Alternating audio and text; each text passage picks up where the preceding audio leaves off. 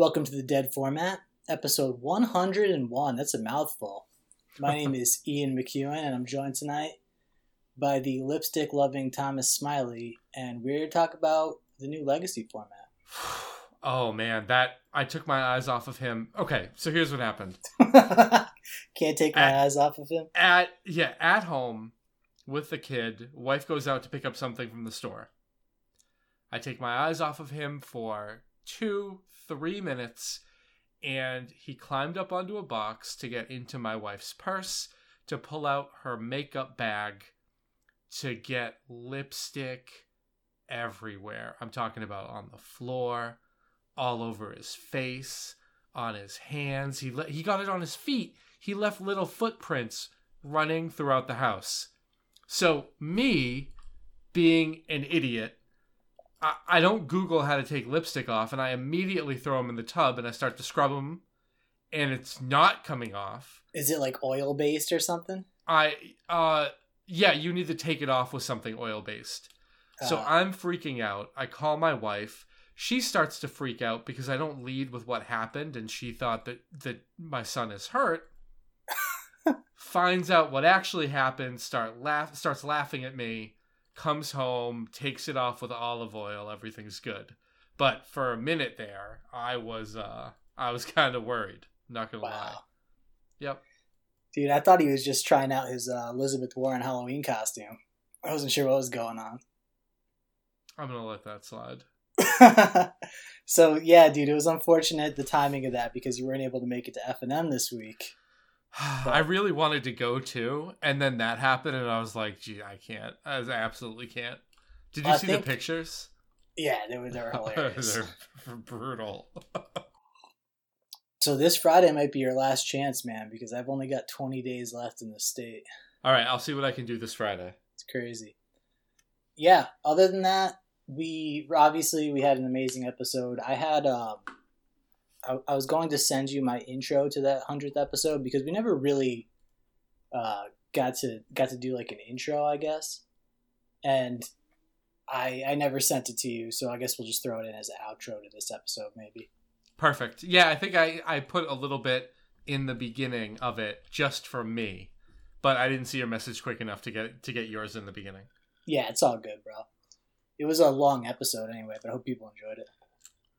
Yeah, I think they did. We had some pretty positive feedback. Sweet. And yeah, since we recorded on Sunday, obviously we didn't get to talk about the companion changes because they hadn't been made yet. Yep. So, as far as housekeeping goes, just what what did you think about that? It's kind of weird to talk about it now, right? Because we've seen results and heard other people talk about it and stuff. Yeah, I think it's fine. I think it they fixed what they needed to fix, basically making it like cost uh, a reasonable amount, not not cost so little that it was basically just free. So I like the changes. I think it it means that we're probably going to get more companions in the future, but we'll we'll see what happens. Yeah, I, I agree with that. I've gone back to drafting uh, Ikoria now that War of the Spark is no longer available. Yep. And it, actually made me appreciate Ikoria a lot more playing War of the Spark because I think that Ikoria is the better format, and I used to really like War. So yeah, brief aside, but I the very first pack I got past like a third pick Jegantha, which never would have happened before the Yep. changes, and I didn't take it, but I did end up taking a different companion later in that draft. And the three in draft is really like you can squeeze it in. It's not a big deal. The biggest deal is for Lutri because you can't really surprise people. That's like an instant speed one. Yep. But for especially for Gyruda or Yorion, all it does is it exposes it to discard, basically. And you, you you're always going to be able to find a spot in your curve to burn three mana. You know. Yep. Yeah, that's true. So it really didn't affect draft all that much. I thought it was going to be way more of an effect. And I guess uh, Lurrus too is a pretty big, pretty big change. Although you never really played Lurrus on three because you wanted to get value for him the turn you played him. Mm-hmm. I don't know. It's interesting, man. Do you think that Lurrus would be safe to bring back now? Ah, okay. Hmm. So it, it it might be, it might be, but I don't think they're ever going to take that risk, right? Like, Yeah. imagine they all think, okay, it is now safe for Lurrus. We can do it. And then they unban it and they immediately have to ban it again. I don't think that's likely, but I think it's just gonna it's gonna stay banned. Um I know that that three is definitely quite a bit of mana. But like you talked about, sometimes you can always just find that three in your curve. And I don't know about it for legacy, but maybe that card just does such powerful things in vintage that having it basically cost six mana might still actually be broken. So we'll um we'll see. I don't yeah, think I'm they're gonna bring it back anyway. What's that? I said I'm less confident for vintage that it would Yeah. be a problem, but Yeah. I think that uh, I- really wish they had gone with the wish solution, and, and obviously they're they're not doing that, and they probably have companions in the pipeline, so it's just not not an option really. Yep. But it would have been cool to have these cards because I actually like Lurrus if it wasn't a companion, just as a card for like uh, Dead Guy or whatever, Death and Taxes, Oh sure. Stoneblade. Like it would be a pretty sweet card to just put in your deck, right? Like in your sixty. Right. I just I, I think that the decks that were really abusing it weren't those decks that you would like to see get a little bit of a boost. And we'd just be seeing more Mishra's Bauble and uh I don't know. If it was a main deck card, if it wasn't a companion, do you think it would still be a Mishra's Bauble kind of card? Oh no, I'm sorry, I misunderstood you. No, absolutely I, I do not. I do not. Yeah, I think it would just be like a a utility three, like a one of, you know. Yep, maybe a that fun- you can card for play or or whatever. Yeah, anything that helps Dead Guy, man, I'm always interested in. I'm still playing that deck, man. I played it twice this week, uh, on Zoom and at FNM. well, I mean like that's your deck now. You played it you played it on the Legacy Pit. You were toting all of the deck dumps that have included Dead Guy, and it's probably one of your favorite decks to play. Yeah, what was hilarious though was I had Drannith Magistrate in the sideboard, Mm-hmm. and uh, it no longer stops companions, dude.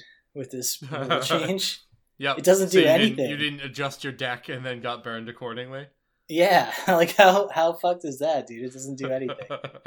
the card that they put in is like the pithing needle for this mechanic, and the mechanic was so broken that they just totally sidestepped the pithing needle. That's actually kind of funny.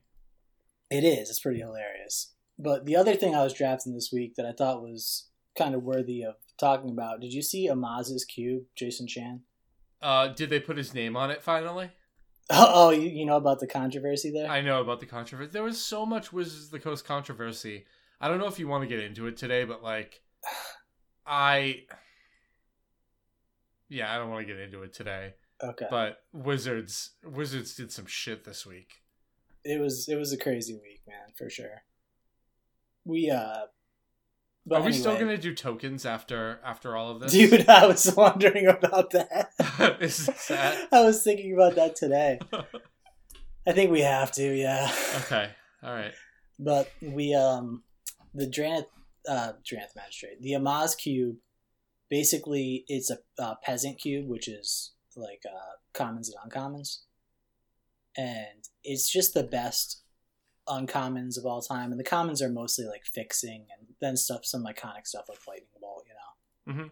But it's mostly like fixing. And then all the uncommons are like the mythic uncommons from every draft format, like your stuff like uh Cloud Chaser, Mulldrifter, uh, Soul Herder, that kind of stuff, right?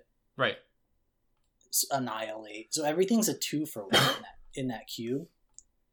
But there's no combo. Like there might be, there might technically be an infinite combo in the cube, but there's not like a Splinter Twin sort of thing, or you know, like a vintage cube would have. Yep. Just It's like just- just, incremental value, fix your Yeah. mana. Yeah, yeah. But like the the craziest cards will wheel, man. Like Signets will, will wheel, even though they're like the best fixing and ramp in the set. Yep. it's really strange, man. Like the the sort of dynamics, and I'm not sure how much time Amaz spent on this cube particularly, because I'm not sure exactly how balanced it is or anything. But you can play aggro for sure. But most decks are just sort of these mid range value decks. Yep. Is there enough to actually build like competitive aggro? It doesn't seem like that's the best spot for it, given how much fixing and how many two for ones there are, right? I really did not think so until I got absolutely run over by. Can't remember who it was. One of the trophy leaders. Uh, But just like some like mono red, red white aggro deck. yeah, all the Savannah Lions and uh, and Lords basically. Yep. Okay. Like there's a Kamigawa Lord that's two white white. It gives everything plus one. There's like a Cat Lord from Modern Horizons. It, it, I don't know, man. It, the aggro was definitely a lot more viable than I thought it was. And there's like shrines. I don't know. I would I would recommend everybody draft it. It's done on June 10th, so I'll Yeah, I'll see if I can squeeze one in there. I'm sorry for how I'm sounding today. I go I woke up this morning and I had like a super productive day. I mowed my lawn. I did some gardening and some trimming and man, my allergies are like it's awful right now. damn, bro. Yep. Did you have allergies your whole life? No, I don't know when I got them, Oh, but I got shit. them as an adult. Probably had to do when I started like sniffing like a bunch of drugs. I noticed my allergies after that, but I did not have them when I was a kid. I uh I never had allergies before, and now a couple years in a row, I've had this weird sensation that uh, I thought I, I thought was like, oh, I finally got got cancer or something. Oh, But but I think it's actually just what people call allergies. Maybe yep. It probably is. Probably. this year I thought it was coronavirus, obviously. But yeah, dude. Also, uh, I wanted to shout out real quick. Our buddy St. Louis, St. Louis's own Josh Perschbacher, messaged me okay. He uh, messaged me just a few minutes ago talking about if I wanted. He's getting into canning apparently, and if I wanted some uh, some canned food. Yeah, I- Oh, I okay. guess like long term storage canning to like prepper stuff maybe. Nice. Yeah, which is pretty cool, and he's gonna ship some up, I guess, uh, to Pat and I. But he said uh, he said it, and I thought real quick, and like I'm pretty sure Perschbacher is German for like pig hunter, or maybe like uh, maybe some other animal kind of hunter. So I was like, is this gonna be a jar full of sauerkraut? Because I really don't like sauerkraut, man. And uh, he wasn't as offended as I thought he might be. But no, I'm really looking forward to that. So I want to say thank you. That's awesome. Yeah, I I at the beginning of the quarantine was so bored that I looked into like, all right, I'm gonna make my own pickles. All right, we're gonna make a sourdough bread starter and we're gonna bake. Oh shit! And uh, well, I thought about doing all of that. I never did any of that. Oh, I'm, uh, I'm, lazy. I'm kind of lazy, and uh, I, I thought about it though. Ninety beefaroni, ninety beefaroni kits later. Yeah, no, the the beefaroni beefaroni was a hit. Did you see any of these uh, M21 cards? Yeah, M21 sounds weird, bro. it does. I think there were only two cards I thought we should probably talk about tonight because they're so so impactful for the format, Yep. But yeah, there are a lot of cards that we're going to be talking about in the set review for sure. How many weeks is that from now, by the way? Two? I I actually don't know. I don't, I know don't how know many more weeks. I don't know because that like is there a pre-release? I kind of doubt it. Uh, well, I think we're getting back into the times where maybe maybe there could be. Um, I know Mass is starting to open back up again, albeit slowly. I don't know how the other states are doing, but I don't think it's out of the question that there may be a pre-release. Yeah, that'd be cool. I mean, definitely. I think uh I think the date was like the beginning of July if I'm not mistaken, but Yeah, that's know. usually when the core sets come out. yeah, for sure. But it looks like uh first of all there's there's those crazy boxes where you buy the the one pack then it has as many foils as a box would have. Yep, And they brought that back from when they did that with Alara block. I think that's the last time that I saw that. Well, no, they've had it for uh for Eldraine and Theros too. Oh, I'm just I'm out of the loop then. Yeah, man, they they've been doing it. They're like I don't know, two hundred bucks or something a box, and they uh they're doing it again for the core set, which is kind of really weird because it's a core set, you know. I think so too, but I think that's probably like uh just their their new product line to be able to sell more premium product to customers. So I think it's probably here to stay then. I hate the idea of it, so I don't really want to say this, but I think it's probably also good for the environment. That people don't buy so many of the regular packs if all they want is foils. Yeah, I've always thought about this, man, because like you need four play sets of certain mythics to make decks, right? And to Yep. open those four play sets of those mythics, you end up opening like 60 to 80 of each common to get to those mythics, right? So they, they get drafted, and then for the most part, they just get thrown out, and magic cards are not recyclable, right? Right. So so this sort of distribution where you're putting more rares and mythics in proportion to the commons and uncommons into the system is actually probably really reduces the number of overall cards printed. Okay, I like that take. I think I guess we're kind of getting into a slippery slope then. Like asking the question why doesn't Wizards just print more uh sets with these cards in them that people can buy directly? Like um Secret Lairs. Don't dude Secret Lairs and just going right to selling singles yeah. straight from WotC. Why anyway. We're we're basically there, right? yeah, almost. Almost there. Bro, I, this isn't in the show notes, but I saw some bullshit before. Star City is is doing a, a tournament series. Do you know about this? Oh, I saw that. I saw the arena, the online tournament series with like the the not copyrighted, ripped off version of the boxing intro set to techno music. Yeah, but also I, I didn't see that actually. I heard about it, but there's fucking they said that they can't do it on Magic Online because there's a rule that you can't charge money to enter Magic Online events. So they have to do it on arena. So there's just an arbitrary rule basically. Wizards just picking the winner basically there. Which it, we we would expect, right? But it's just like so frustrating. I didn't know that that was a rule. I didn't know that that was a thing. I think Wizards probably just wants to like push arena, so they're they're using that as the reason why. hmm Because arena can't support an actual tournament structure, right?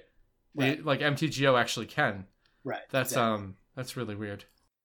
Yeah, dude. It was kind of bullshit, and it made me mad because it would be sick to have like a Star City Legacy open on MODO.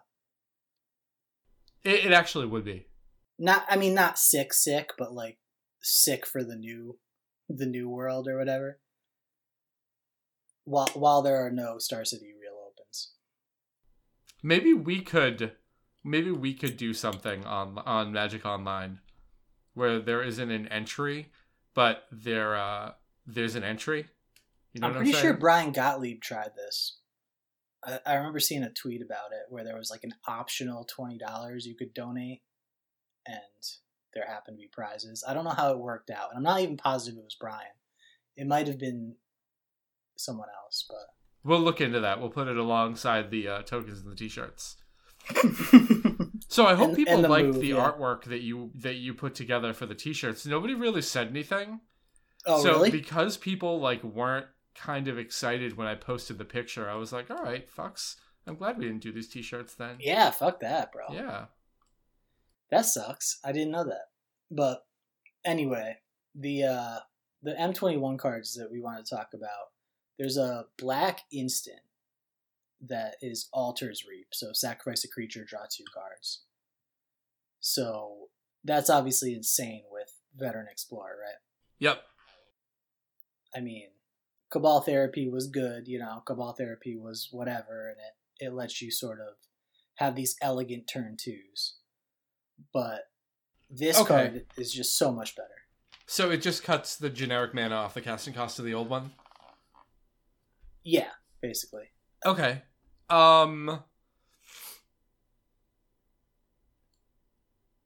I'm I'm still hesitant to to say anything comboing with veteran explorer is insane. Like yes, I can see very nice things being done with it, but you're still playing veteran explorer. So, Yeah. Yeah.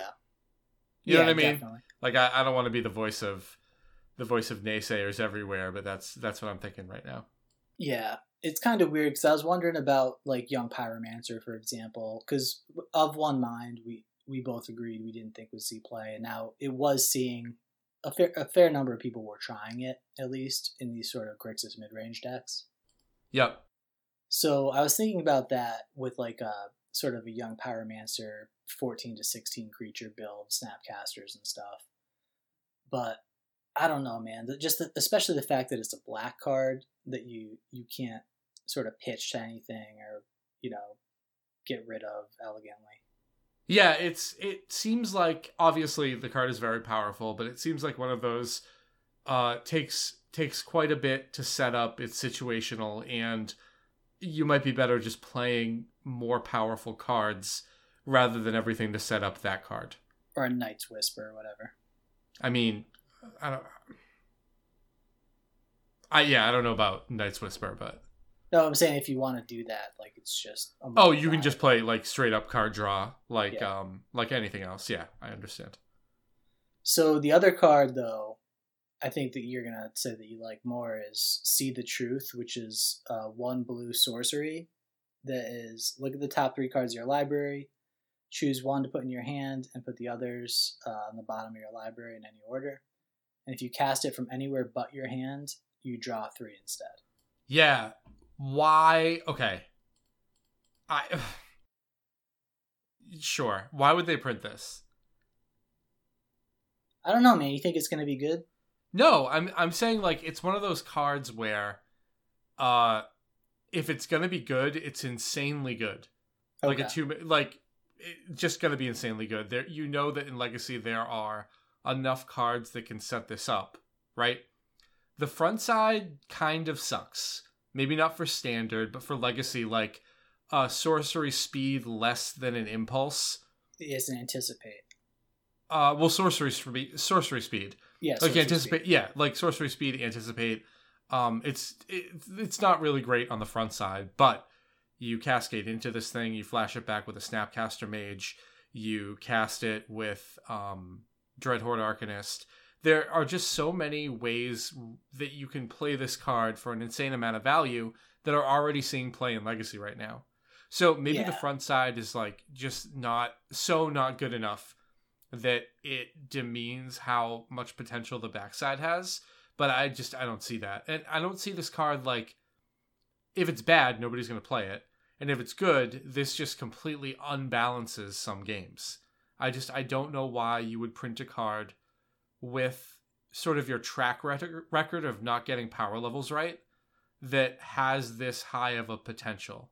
Yeah. Okay. That that's kind of the argument that I was trying to make. Gotcha. Yeah, you're probably right about that.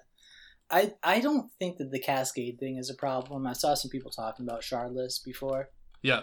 and I don't think that Shardless's problem was that it didn't have enough ancestral visions. I mean, I've seen people cut down to three, and when I was playing the Waterfalls deck, I'd cut down to three. Yep. Uh, I mean, maybe you know if you're just playing strict bug colors, maybe you want a fifth or sixth ancestral vision. Yep. Or maybe this card's just better. Like these are the first four copies of ancestral vision. I don't know, but I- don't. I don't think that they're they're in the market for eight ancestral visions basically because you're just gonna have too much air in your deck at that point. Okay, I can agree with that. I was more bringing up that um we saw some rug cascade decks that were playing like Crash of Rhinos, Yeah, and this the- might be this might be a better fit than Visions there because right. True. True. yeah. So I don't know. I I just I was thinking about all of the flashback like Casimir graveyard mechanics, and just this this card does some dirty things.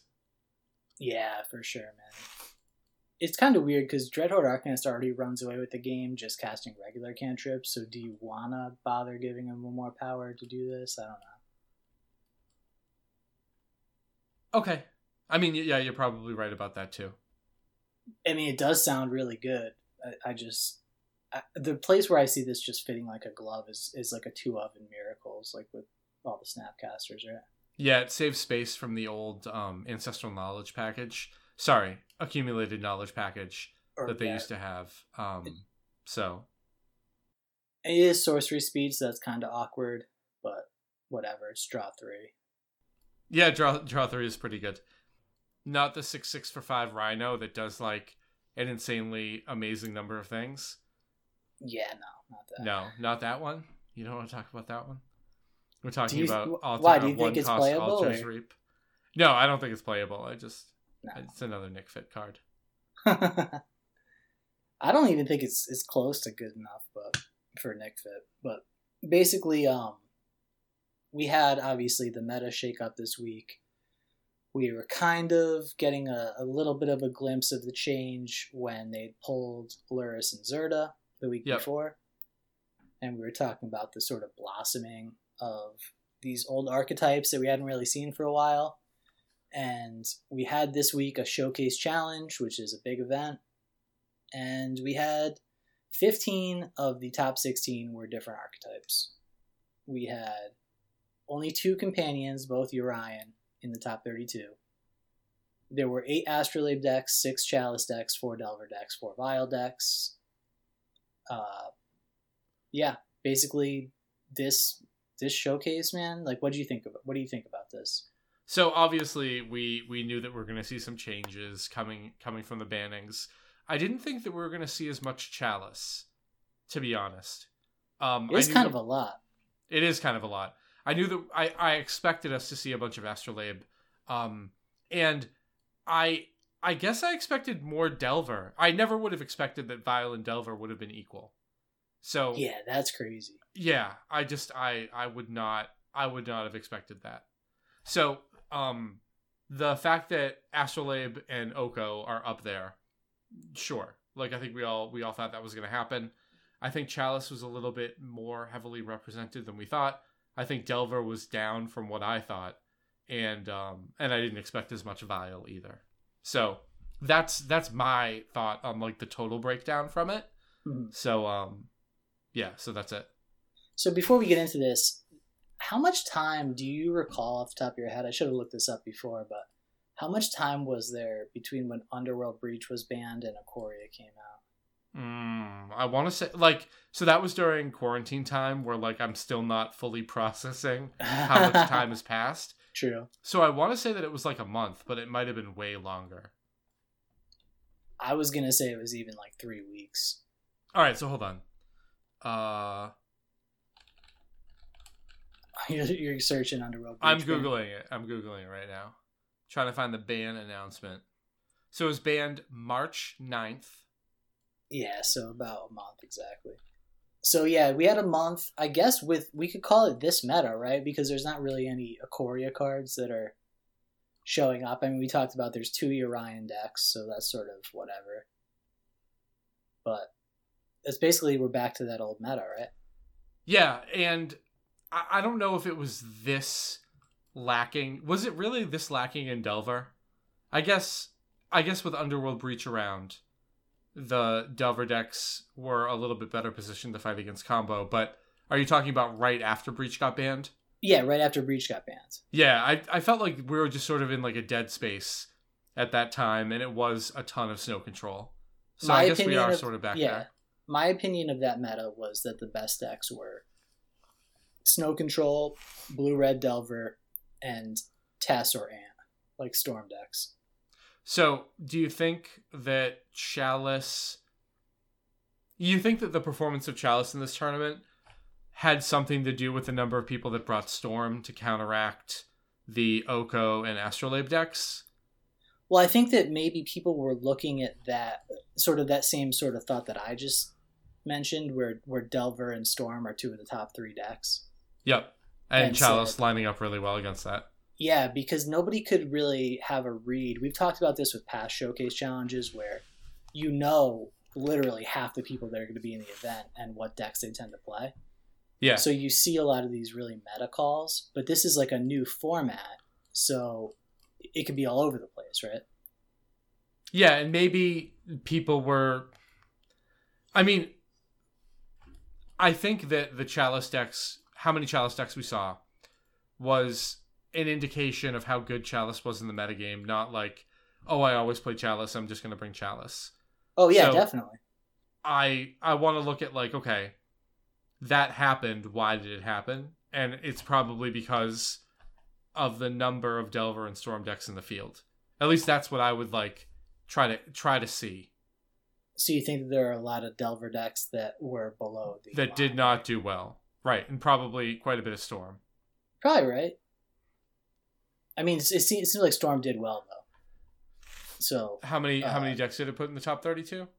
I thought I saw at least three. Okay. I don't know. I have to double check. I'm looking at two right now. No, it's only two. Man, a ton of death and taxes. I, I wouldn't have expected that either, to be Well, honest. are you counting the the Esper decks as death and taxes too? Uh, no, I'm talking about just in top eight. Like oh, okay. there, there's a third and fourth in in the top eight, right? well, there's the Eldrazi taxes deck. Yeah. I mean, that's still okay. I still consider that death and taxes ish. Okay. Yeah, yeah, that's fair. And yeah, also the Esper Vial decks can be death and taxes ish, depending on how you look at it. Mm-hmm. But yeah, no, it's a good point, man. So yeah, obviously Chalice decks did really well. I think that that has something to do with what people anticipated the meta to be. Like you said, the first first place deck, La Masters, this is like a Karn Urza Echo of Eons deck. So you Yeah, got the Lion's Echo- Eye Diamond and Chalice. Like the like we've seen this this shell a long time ago without the echoes, and I guess it's just insane what this deck can do with the the artifact mana and just being able to play Lion's Eye Diamond into Echo and just drawing a whole new seven. But we've seen this shell before, and I I never would have picked this to to win this challenge. We've seen the shell for a long yeah, I agree. But we've seen the shell for a long time, right? Like if you go back to that card in Dominaria, which was like one of the first sets that came out when we started this podcast, Yep. it was uh Antiquities War, remember? Yeah. Like that's when we started to really see this shell. And that was with the old card, and that was before the Great Creator. And it was before Urza. And Before oh yeah, long before Urza. Actually Yeah. every card in this deck, dude. Sai, Emry, Urza, Echo, Narset, Karn. I thought no, Sai Sai definitely came after. Antiquities War was Dominaria, which was the year before M19. Is that right? Yeah. No, it was the set before M19. Oh, the set before. Mhm. Okay. So Sai came very closely after those shells started to pop up. Yeah, but it's just crazy because it feels like the same deck to me with the addition of Echo. Yeah, it's just really a lot not. of the individual pieces got like like so so hard upgraded. Yeah, yeah, it's crazy, man. Because it, this feels like the uh, what what's the like philosophical uh heir to that deck or whatever. Okay, yeah, yep, like yeah, I understand what you're trying to say. It's just crazy that you can just like you could be playing this like sort of combo-ish deck that can just turn one Narset your like your opponent. That Yep. just seems so dirty. Yeah, the the turn one Echo Narset bullshit. Or actually, I don't know if you can do that, but Well, I guess you like you can do it perfect-handed. You Right. need like like a petal two petals. or two petals or petal and an active um Mox Opal. True. and then you have your Lion's Eye Diamond and Echo. Like Yeah. that's super fantasy land, but just playing a turn one Narset against a lot of the decks that are in the field now. Less so with Delver taking sort of a getting downgraded, but um, but it's still super strong. Yeah. Also, that original Antiquities War. Damn dude, you're beat up, huh? Mm. So bad. Plus, like, okay, so I'm in the upstairs office. Usually, what happens before I record is I close all the windows and I bump the air conditioner so it's nice and cool because the computer's on, like, all that stuff. And, uh, and I cut the AC so it doesn't screw up the audio.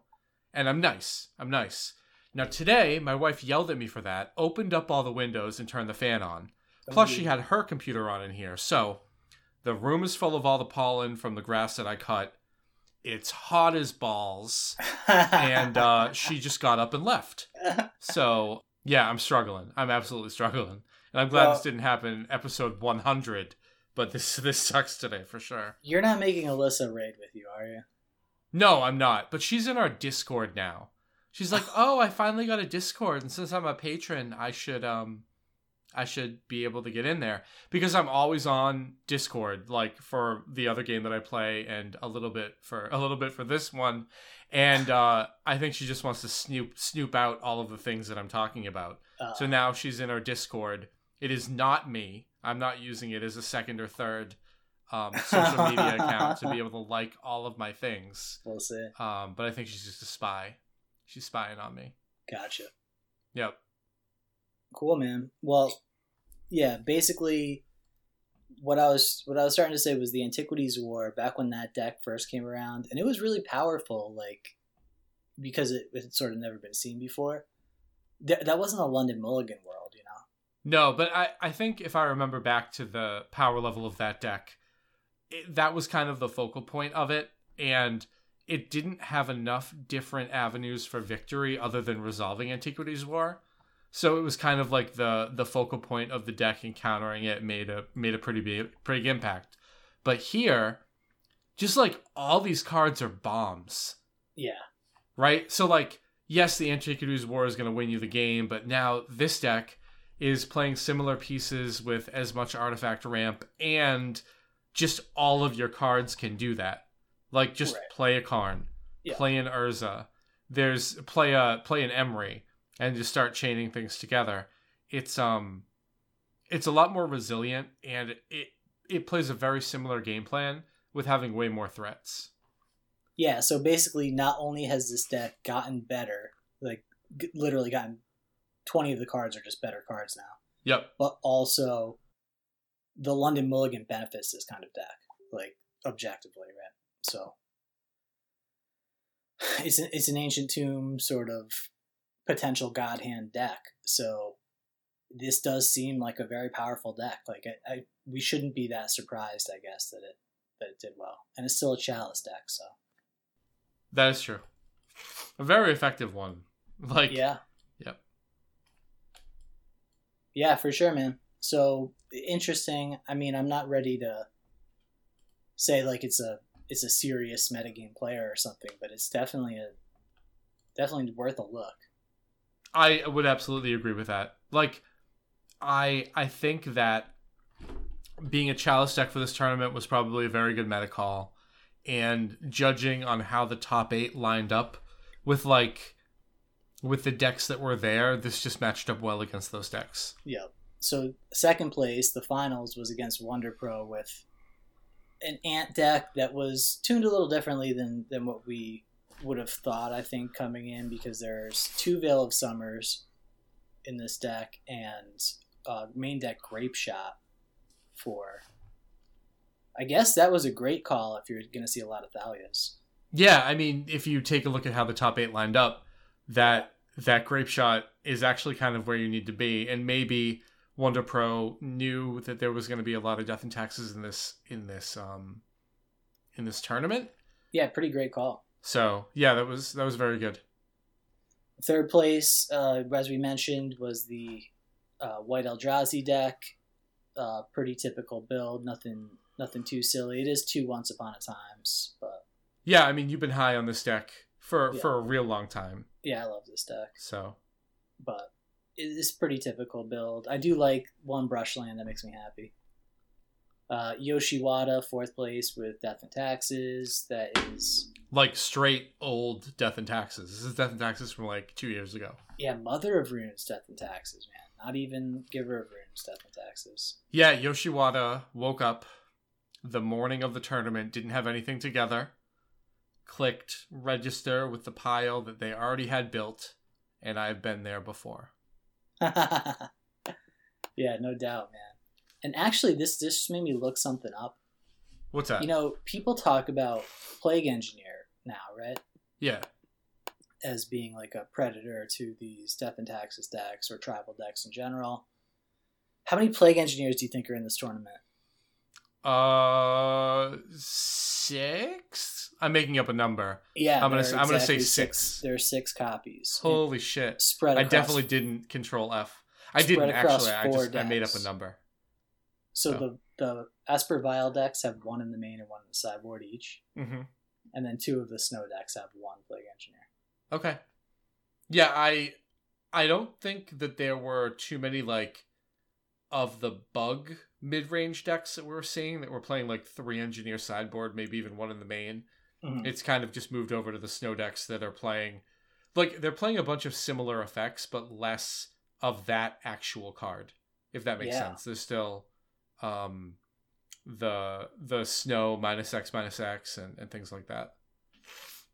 Yeah, dude, it's kind of uh, it's kind of weird to see so few Plague Engineers. Well, I mean, if Death and Taxes and Eldrazi and Taxes and these things start to make a comeback, we might see a little bit of a resurgence of that card. But I mean, it's it's around and it's something that you need to pay attention to in the meta now. So sit, What about place, the uh, the Dredgevine deck coming in fifth? oh Dredgevine? I just thought it was a regular Hogak deck. Uh, well, do regular Hogak decks play Hedron Crab and Legacy? Oh yeah, sometimes that was like the uh, what was that dude's name? Eric's Crab Shack. No, uh, but yes, also yes, but no, I think it was like Zan Syed or somebody had had played this version of it. Okay, Before. So maybe But- this is just like the exact same version of a really old deck that I just forgot about. I didn't know that it had the crab in it. Yeah, it, it is kind of it, it is definitely unusual. Yeah, I didn't notice the crab when I first looked at it. You're right. But yeah, this I think this was somebody like maybe Dylan Donegan. Okay. Somebody posted about it on Twitter. But uh Doped AFI playing Sneak and Show in sixth, which was like the uh, Days Simian Spirit Guide version. Yep. Splashing for Veil on the sideboard too. Yep, and Oko, of course. And then seventh place, Anurag, obviously in the top eight of this event with the back to the snow deck. I, I, it's hard to remember like this deck after Wrenn was banned, but before it became like a Yorion deck. I'm trying to think of what it looked like, but I think it probably looks a lot like this. Yeah, just with no your with no Uro. So it's like almost the exact same deck. Right. Um, just I think that there were Snapcaster mages in place of Uro. I I think could they be- said have two Teferis in the main too. Okay, that makes sense. I don't remember that deck having Sylvan Library either. Right. Oh, excuse me. Damn, dude. Yeah, it's brutal. Yo, that's making me think about something. There are no Teferis in the top eight, man. So similar. So ni- yeah, you hit one at ninth though. yeah, there is one in ninth. Yep, and then the Esper Vial decks are each playing two, and then there's only one other Teferi in this whole top thirty-two. That's pretty crazy because Teferi was like a definitely a bigger player in the the pre Ikoria limited Yeah. time meta. And again, this is one tournament. Like Yeah. it's one tournament, so we'll see what happens. But that card is still very good. It is, yeah, but it's also it's it, it kind of it's weird because it's like a this sort of card advantage controlish card, but it it also is looking for a certain uh closing speed in your deck, right? Okay, well, it does like does the Esper the Esper Vial deck have clo- like have a closing speed that you want it to have? No, that's why I'm wondering if it fits in that deck anymore. So, do you think that this is just like a port of the old Esper Vial list that hasn't changed, and that's why it's playing multiple Teferis? That's kind of what I'm thinking, but also this is JTL playing it and it's his deck, so it's kind of like weird to call it a port because the deck sort of is whatever he says it is. Okay, that makes sense. I didn't actually look at who was playing it. Yeah. I don't know, man. It's an interesting thought, but a lot of people have moved away from Teferi. You know, obviously we see Anurag has, and he's probably played more of that that sort of snow control deck than anyone else. Mm-hmm. Eighth place, Ducat with uh, Blue Red Delver with three true names, dude. How long has it been since we've seen that? quite a while and maybe maybe daniel saw that it was going to be a downtime for plague engineer even though like in this deck plague engineering one for one true name is fine like you're Yeah. okay with that Yeah. you don't you're not getting blown out by um by the name you're you're still only running one young pyromancer so you don't even get like smushed out of the game that way Yeah. So I like it. like blue red the the biggest thing about this deck is that there's two pyroblast main deck so predicting a meta that is just filled with blue and if we take a look at what happened in the top eight there's actually like quite a bit of non-blue Yeah, it's kind of a miss, actually. yeah but i i trust his judgment when it comes to what you kind of want to be playing so Yeah, i think this sure. is just a weird tournament especially once you start to go down through some of the lists just outside of top eight like we talked about Yep. Yeah, so ninth place is a, a more different snow deck, not the Dead of Winter snow deck, but the red, blue, white, green snow deck. For What for for Teferi and Swords to Plowshares? You're giving up the Dead of Winter and stuff. I don't know. Yeah, I mean you're I- still I don't have the a Teferi. feel- I don't have a feel on which. Uh, yeah, I'm sorry. Yeah, you're. Uh, I, I'm just trying to think about which one is is better, right? Like what the uh, which one I would be starting on. I, I really like Dead of Winter as a card, so I mean, I I also like it. However, Supreme Verdict is very good, true.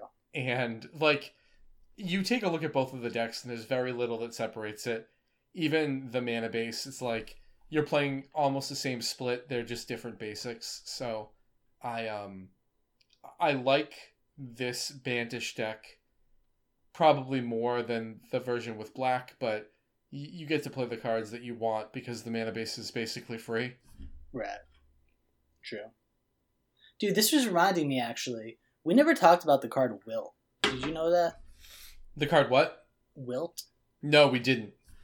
When Ikoria came out, I did not know that that was a new card. Like, I didn't look at it long enough to even register in my mind. Yeah, and usually we're all about like the oh this Yeah. will see this will see some sideboard play because it's marginally better than this X old card. Like, Like Nature's with- Chant and Return to Nature, we we spent a lot of time talking about those two cards when they came out. Yep. I think we got lazy. We Yeah. absolutely got lazy. I didn't I didn't see this card either.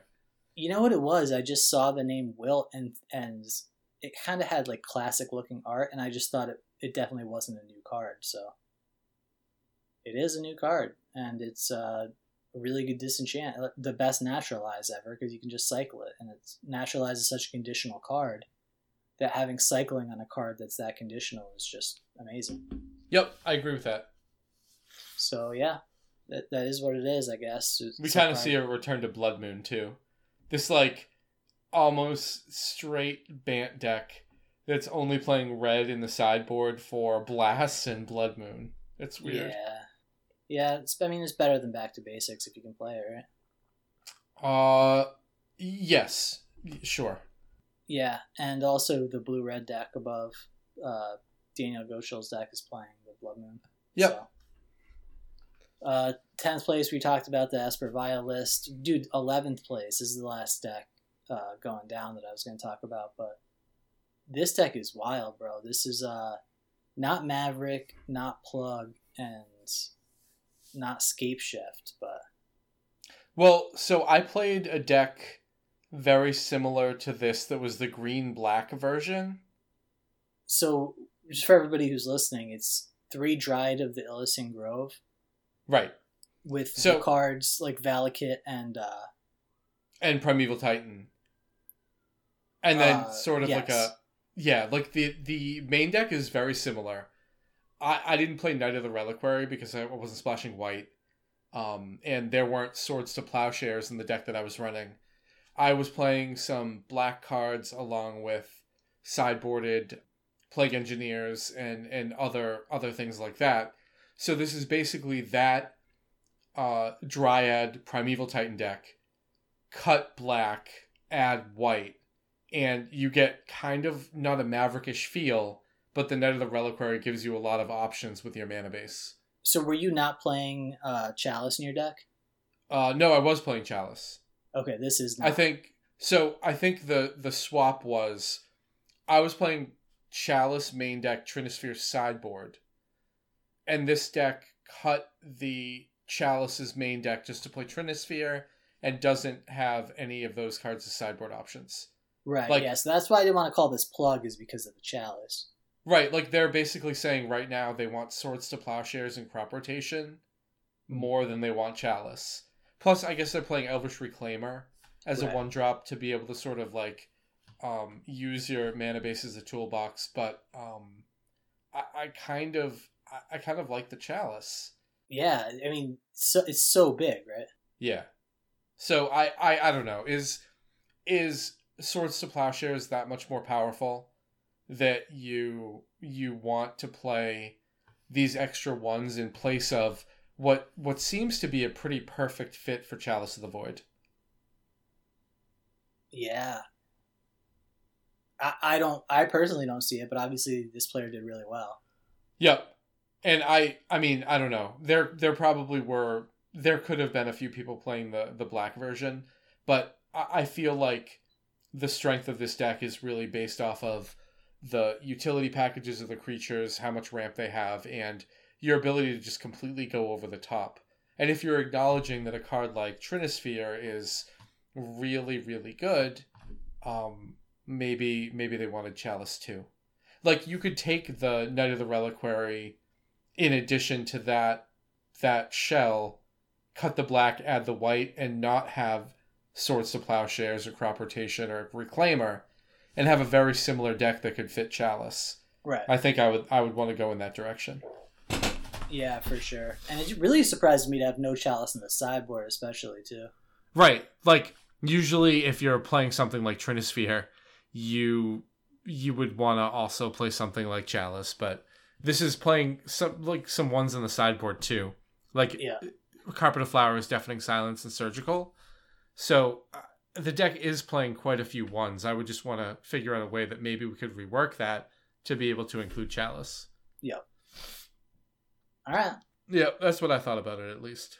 Cool, man. Uh, I was kind of sad. I wanted to mention 12th place was the first appearance of a, of a uh, companion, which is Yorion.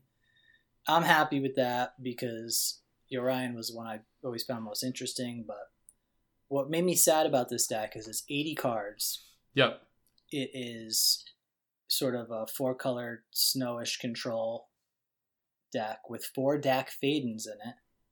But And there's still no Rielle or the Everwise. Yeah, I mean, I was gonna say that it's an 80 card deck that still wasn't maxing out on its cantrips. Like, it's not playing Preordain, it's only playing four Ponder and four Brainstorm. Like, I feel like the numbers in this deck, not with the creature suite, I like the creature suite, um, but with the spell suite could have been tuned a little bit better to maybe have some more cantrips and blue cards. So that's what that's what I was thinking. Yeah, three Cling to Dust seems a little excessive, right? Yeah. Um it Do you does. remember Rielle from the uh, spoiler? Uh, which one was that? So Rielle is one blue red for a wizard that's uh, Oh, is that the the dual caster mage? like a one three, and whenever you discard a card for the first time each turn, you draw that many cards. So if you Dack, oh, you Oh, okay. draw two, discard two, draw two. Yep. Okay. I can't remember which one that I was thinking of. I was thinking of the companion that you could like flash it in Yeah, it's Lutri. Lutri. I was thinking of Lutri. Yeah. I I mean, there are other ways to abuse Dack Fayden with cards like that that they're not playing either. Yeah, like Narset. Yeah. So Yeah, it's Yep. interesting. with the with the rules change, that becomes like kind of magic magical Christmas land to set up. Yeah, it is very kind of Winmore-ish. It just made me sad because when I saw four deck fade, and I was like, "Oh, here it is," and then it wasn't there. Yep. It does seem weird though to go four Dack and not any of the other planeswalkers you have in this color pair, though. I guess it is a punishing fire deck technically. Yeah. I mean, it definitely does. I would want to play more cantrips. That's the only thing that I would think about. Like, I see the three cling to dust and just would 100% rather have four preordained somewhere in this list and shave shave some other places. Yeah, because Cling to Dust still gets hit by Chalice. It's not like uh, not like you're being clever there. Yeah. So that's about all for the the showcase. We got our boy Marcus playing Miracles, like old school Miracles in 21st. So shout out to him. Also, uh, Peanut Brittle, I believe, is playing Yorion Death and Taxes in 32nd. So that's the other companion showing up. But anyway, onto uh onto the deck dump. There's there's three decks I pulled. I don't know. How you feeling, bro? You don't sound too good. I don't sound too good, but I'm gonna I'm gonna tough through it anyway because I'm All off. Maybe I can redeem myself with the deck dump. so Osmandius with the the Naya Zoo plus Oko. What do you think about this deck, bro? This is uh this is a deck that we've definitely talked about a lot and used to be a player and a lot of the cards you'd expect to see in Naya Zoo just aren't here anymore. Yeah. Um. So I love the idea. The Domri, the Klothys, I don't like it all. The Elvish Reclaimer is a beatdown card. I really, really like. Like that that I absolutely like. Um but usually you see this this shell with like quite a bit more burn. Um and it's only playing four lightning bolt. Like you have this like weird weird counterplay with you playing a bunch of bunch of beatdown creatures and also playing four swords to plowshares. Yeah. So I'm I'm not sure if I like that. Uh, the Sylvan Library I love. The Oath of Nissa. Uh, Isn't that weird in this deck, bro? it, it it really does feel just really strange. Like the deck is being pulled in multiple directions. I was trying to think of any kind of synergy. I guess if you cast two Oath of Nissas, you feed your Goyf. Like that's like the that's really loose. You know, I can't think of any other reason. It's not like Yep. you're playing like a Teferi to blink this card. Like there there are synergies with Oath of Nissa, just not in this deck. I don't think. Yeah, I, I, I just like um I feel like it's being pulled in two different directions and the more mid-range stuff that you play like that, the more it takes away from your early game plan. Yeah. So maybe this you like isn't maybe this isn't zoo. Maybe this isn't really how you want to think about it. Maybe it's just like Naya Naya mid-range that can have an aggro draw once in a while. I just like I think it's a really weird deck. It is, man. Maybe it's just Naya Oko, I guess. Cause like, how, what what is your so you know that Nacatl sort of zoo deck that we always think about, talk about, like the tr- traditional Naya zoo deck, could really have you uh, basically dead, if not technically dead, on turn three, right? Yep, this one can't do that. What do you think would be the nut draw in terms of speed for this deck? Like, I'm trying to imagine it. Well, I think the nut draw just ends up being like Noble Hierarch into Oko or something. Oh yeah, no, for sure. I'm just saying, like, the fastest possible kill this deck could execute. Uh, it probably would involve multiple reclaimers and Tarmogoyfs. So like maybe turn one reclaimer, turn two reclaimer reclaimer. Um, so three turn- reclaimer. Three fetch lands and three reclaimers, so turn three, swing for nine. Uh, yeah, and then some lightning bolts. Right. Like, so I think that's probably the quickest you can get with this. okay. or maybe true. like turn one uh noble hierarch turn two three reclaimers uh yeah and then you're swinging for the same amount and you have access to a little bit more mana i Yeah. um I- i'm really not sure though Yeah. Yeah, no, that that's a good point, man. I guess the reclaimers do kind of beat almost on par with the Mikado. And they have all the extra utility, obviously. yeah uh, but this deck doesn't really take a huge advantage of that utility like you can dig out wastelands and everything but wastelands are kind of sort of at the low point from where they have been um so i don't know like all that stuff really slows it down too because it's two plus to activate Yeah. and um i'm probably just i'm thinking about this deck in a different way maybe it's just you're you're playing the reclaimers to be able to tutor for your land and you're really revolving around your like three drop non-creature threats to win the game so um i, I don't know if i would want to play a deck like that though Yeah, it's pretty weird, bro. But I guess you have excavators, you could wasteland lock, you know, a Delver deck or something. You have Karakas, you've got, you know, that sort of stuff. It, it's just, I don't know.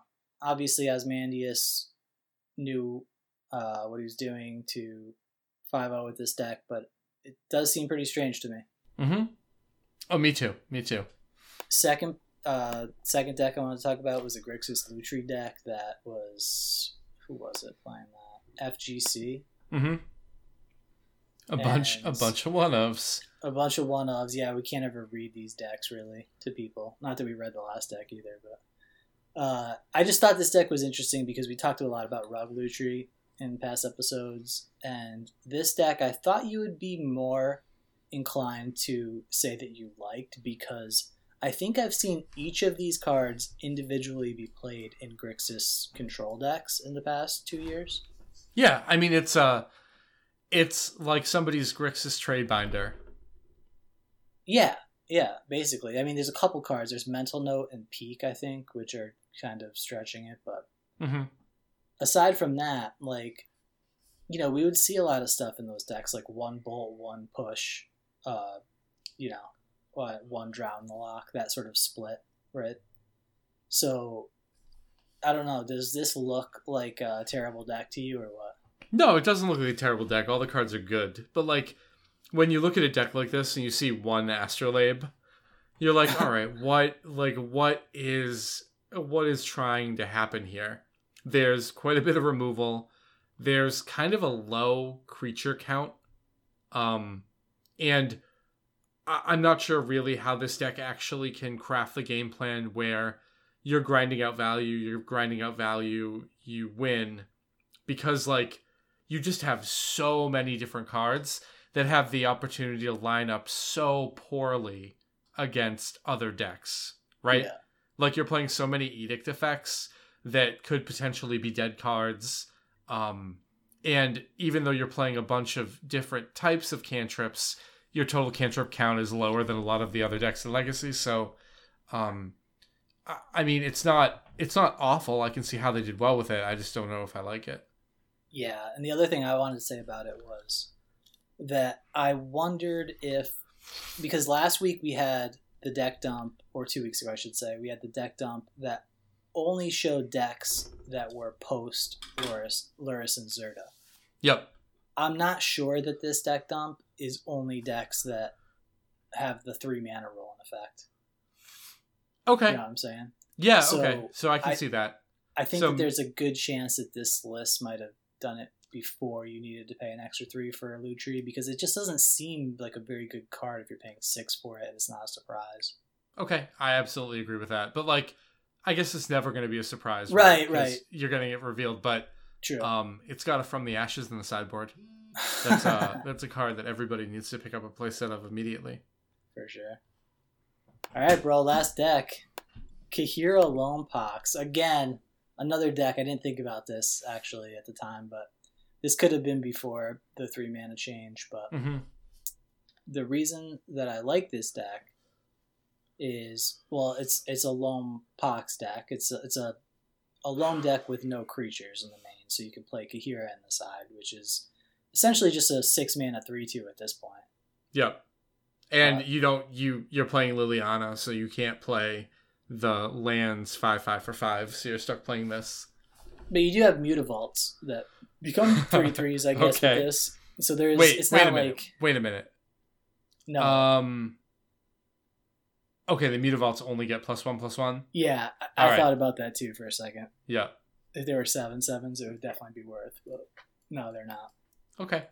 It's what about hissing incidental quagmire? bonus. Oh, dude, hissing quagmire becomes a three three as well. Oh, okay. Interesting. it doesn't really change my opinion on the deck. It, it's Well- nice. It's nice that they, they found a spot to play that as a one of in the sideboard, but that's not what this deck is about. It's just like when Rich was talking about, oh yeah, I would have a three two for three with no other abilities in my sideboard if I could get it. Um, that's really what this deck is trying to do with it. but the math really changes when it's a three two for six, right? Oh yeah, obviously, obviously. Like so, it comes with a draw card for three and put it in your hand. So Yeah. yeah. So I think the best thing about this deck would be that you can uh, bluff people, right? Like having Kaheera in the sideboard. The best part about that would be people would be like, "What the hell is this?" No, you're not expecting like a. Oh yeah, you're like, oh, I'm playing against tribal elementals, or I'm playing against whatever. And then I you get turned need- on Chalice, yeah. Yeah, I, I absolutely need some removal. Mhm. And then you keep your double removal hand against this deck, and you're like, well, that wasn't a good call. Exactly.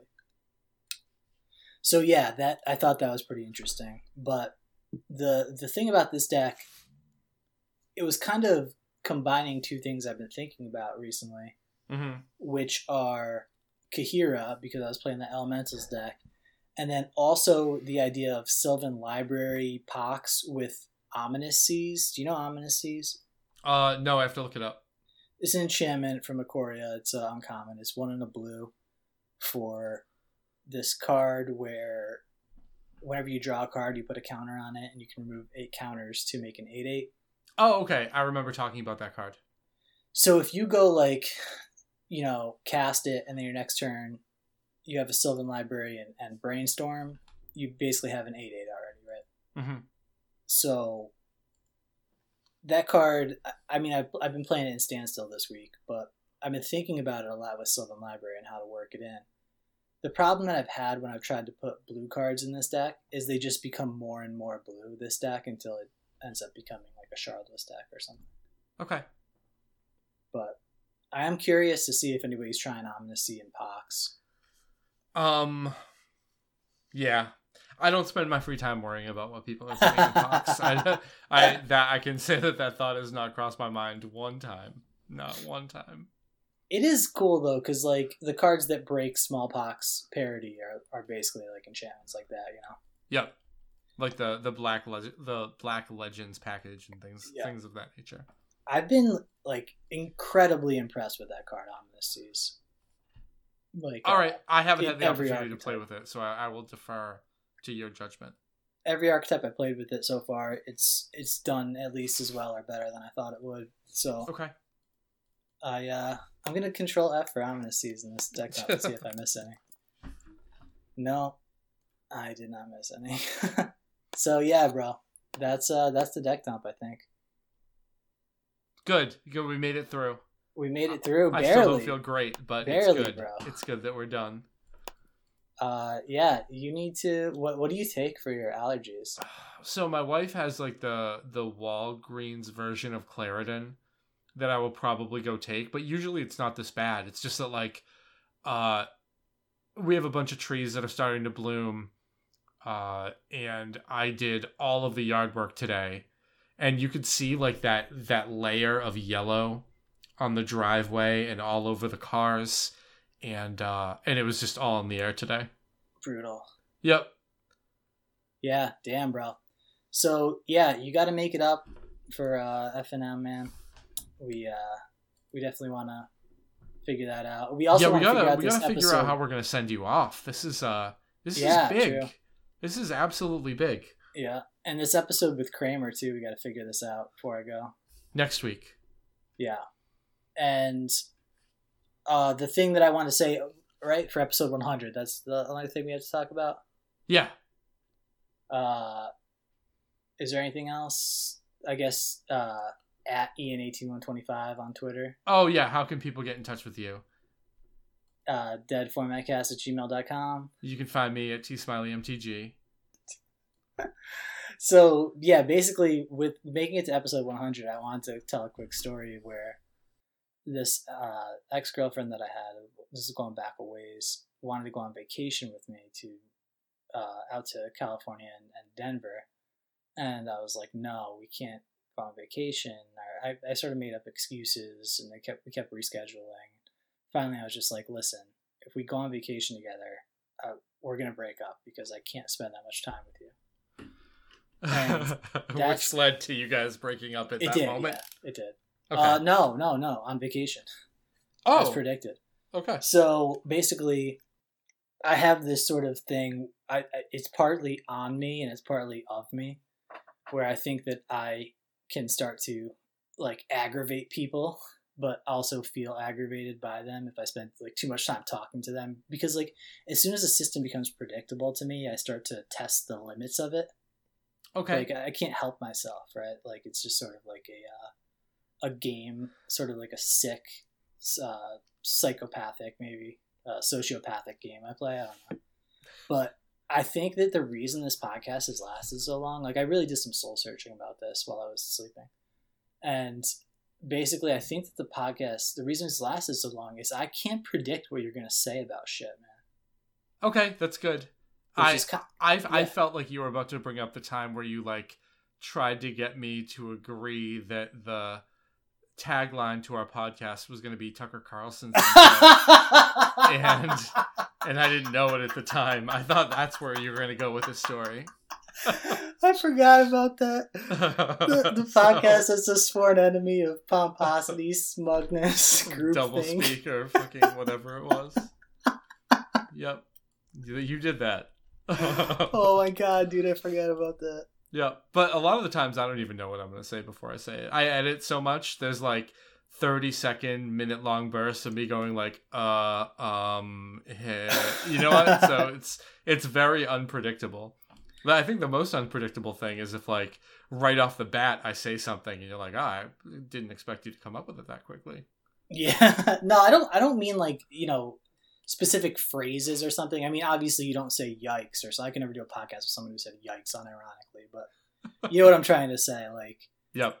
basically, uh, your opinion on big things, like uh, you know, like uh, conspiracy theories or uh, uh, the the reserve list is a great example, right?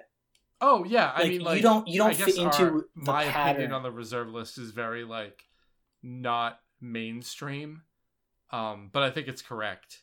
it's not So- it's also not something that you heard someone say and, and adopted based on that like you you sort of see this pattern especially in a time like right now where people are i believe if you know one thing about someone you know everything because they fall into group a or group b right? Like red team blue Uh, team? I don't know. I don't fully agree with that. I think that's dangerous. it is a hundred percent dangerous but i'm saying like people are trying to align. Like there's a closing of ranks going on right?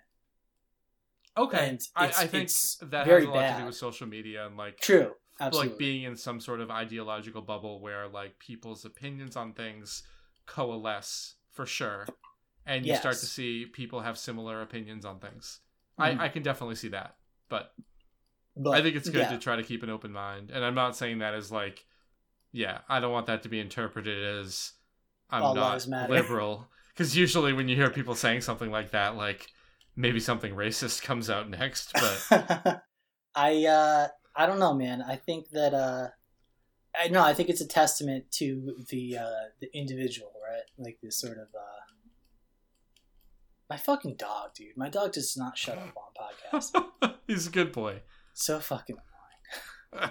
This guy. I don't know what I'm gonna do with this guy. But yeah, bro. This is uh this is a good episode, I think. And I wanted to shout out. Do we have any new patrons, bro? Because we haven't done that in a long time. oh yeah we do hold on. I had a couple people message me now. I'm sure we do. We have a lot.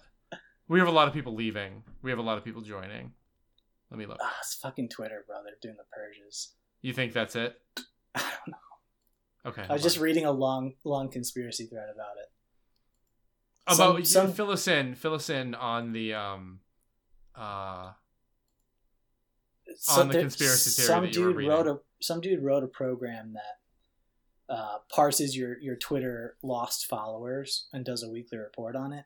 And Yep. some dude messaged all 338 of his lost followers, and none of them who responded claimed that they actually unfollowed him. Now, there's going to be a huge bias in this data, and he didn't say what the N was in terms of the respondents. yep. So I, I think that's kind of shady. It could have been four people, you know, it could have been ten people. But there's there's a huge bias in terms of you don't want to tell someone that you unfollowed them unless you're me with Jason Alt. Yeah. So- that, might not have been the best. so basically, and by the way, I unfollowed him again, Oh jeez. but I uh, couldn't do it anymore. But basically, uh, there's sort of you you, someone's someone sends you a DM like, "Why did you unfollow me?" You'd be like, "Oh, it was an accident," or Twitter did it, right? Yeah. I would expect that over fifty percent of the data would be falsified because of that. that Oh, absolutely. You can't get like you can't get reliable data Right. like by by uh by sending out exit polls like that. Exactly. There you go. Exit poll. Thank you. Yeah, exit surveys. Like, and why- also, like, I bet at least hundred to two hundred of them were bots, right? Because bots just follow you and follow you all the time. I mean, they they very well could be. I I get that all the time. I still get excited when I get followed by a bot because I feel important.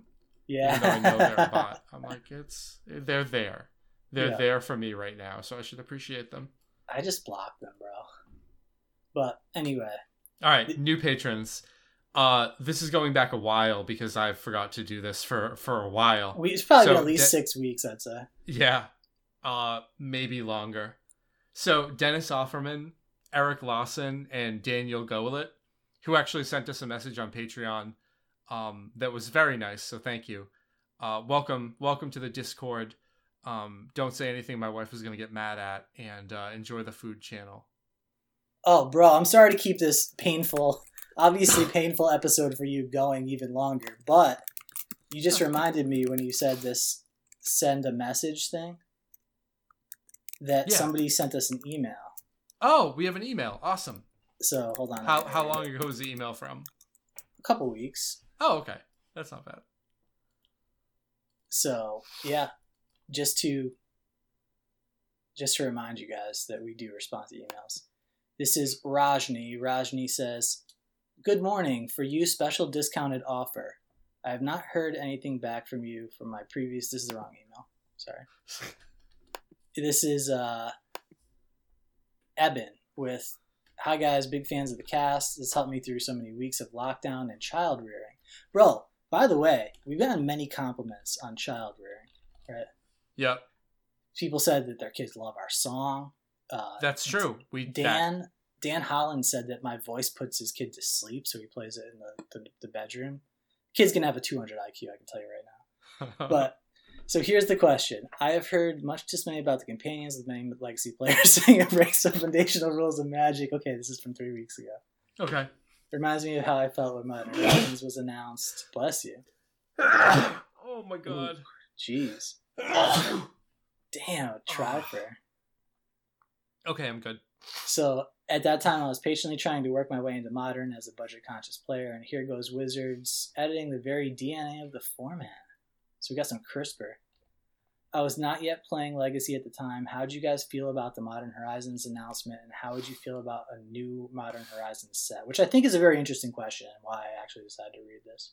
Are they gonna put out another Modern Horizon set with bas- basically like killing Modern from from printing Pioneer and the horrible mistakes that Modern Horizons brought to Modern and Legacy? I mean, yeah, they're probably gonna do it. They're Yes. definitely gonna do it. Yeah, I think that they're absolutely going to do it. I, I mean, they have the Double Masters set, oh, Jesus. that's coming out. We didn't talk about this at all, but there's a there's a set called Double Masters, which I guess we have to count as Chronicles nine and ten, right? Because it's double. It's double. You So get we got- twice as many cards in the packs. We You don't Chronicles just have to buy two packs anymore. You just get two. Yeah, it's fucking ridiculous. But basically, that's happening. But that's not Modern Horizons. That's just you know another master set. Yep. But I do absolutely think that we are getting another uh, Modern Horizons set probably next year.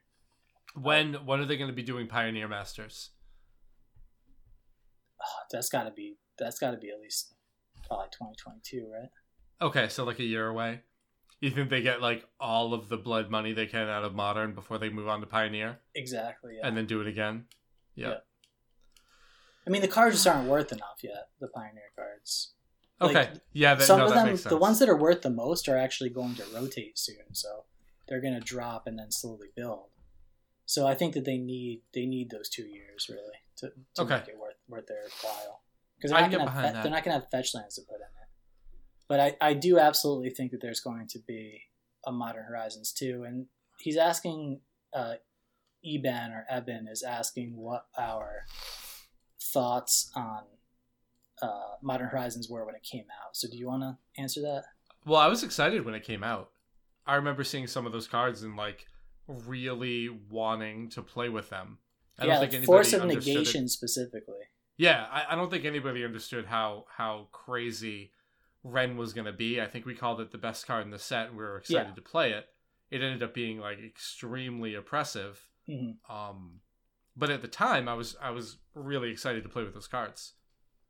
Yeah, absolutely. I thought I thought there were a lot of uh, interesting cards. Collector Ouphe, I really liked, and I still really like. Plague Engineer, I liked, and I like less now. I would say because of the one-sided nature of it. Yep. Uh, Force of Negation, I used to like and still really do like. Ice Fang Coatl, I was excited about because I felt like Modern needed that card, not Yep. Legacy. Yeah. and I might actually play Modern if a deck like that existed. But it's turned out, I think, to be a huge net negative for the format. Oh, I agree with that for sure. And basically, uh, my my summation to uh, Evan here was in, in the response email was that I think that they have followed the the sort of recent trend of printing uh, better and better threats in these sets, right? Like Hogak that are that are more and more that do more and more flexible things. Mhm. Like it's not just the power level of the threat is so high. It's Right. a, the threat is also an answer, is also card advantage, like Right. Rich was talking about last week on episode 100. Exactly, bro. So if they just print a Modern Horizon set that has 40 new cards and there's specific answers that are just incrementally better than the answers we have now, Yep. I'll be far more excited about it than if they print one with sort of uh, these brain benders like Hogak, right?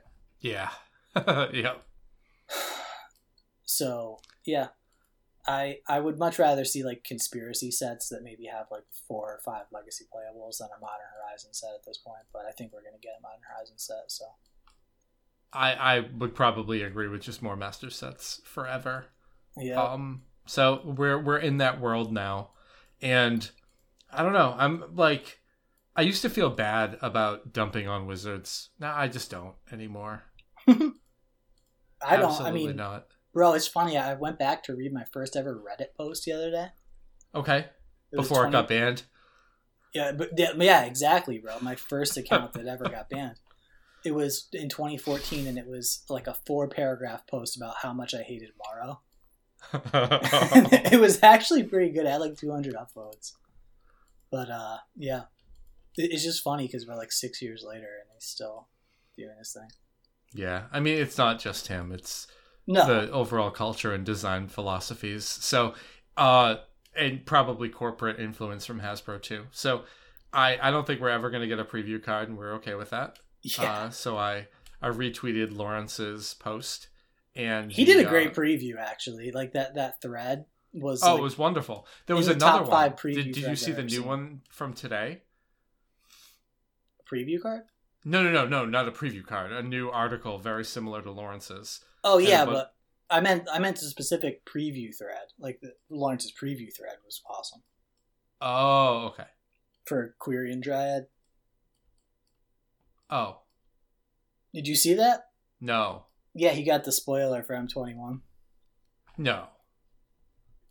Pretty sick. Check it out. I'll I'll check it out later. Oh, I was talking to the listeners, but we might not even be recording anymore. I don't even know. That's a wrap.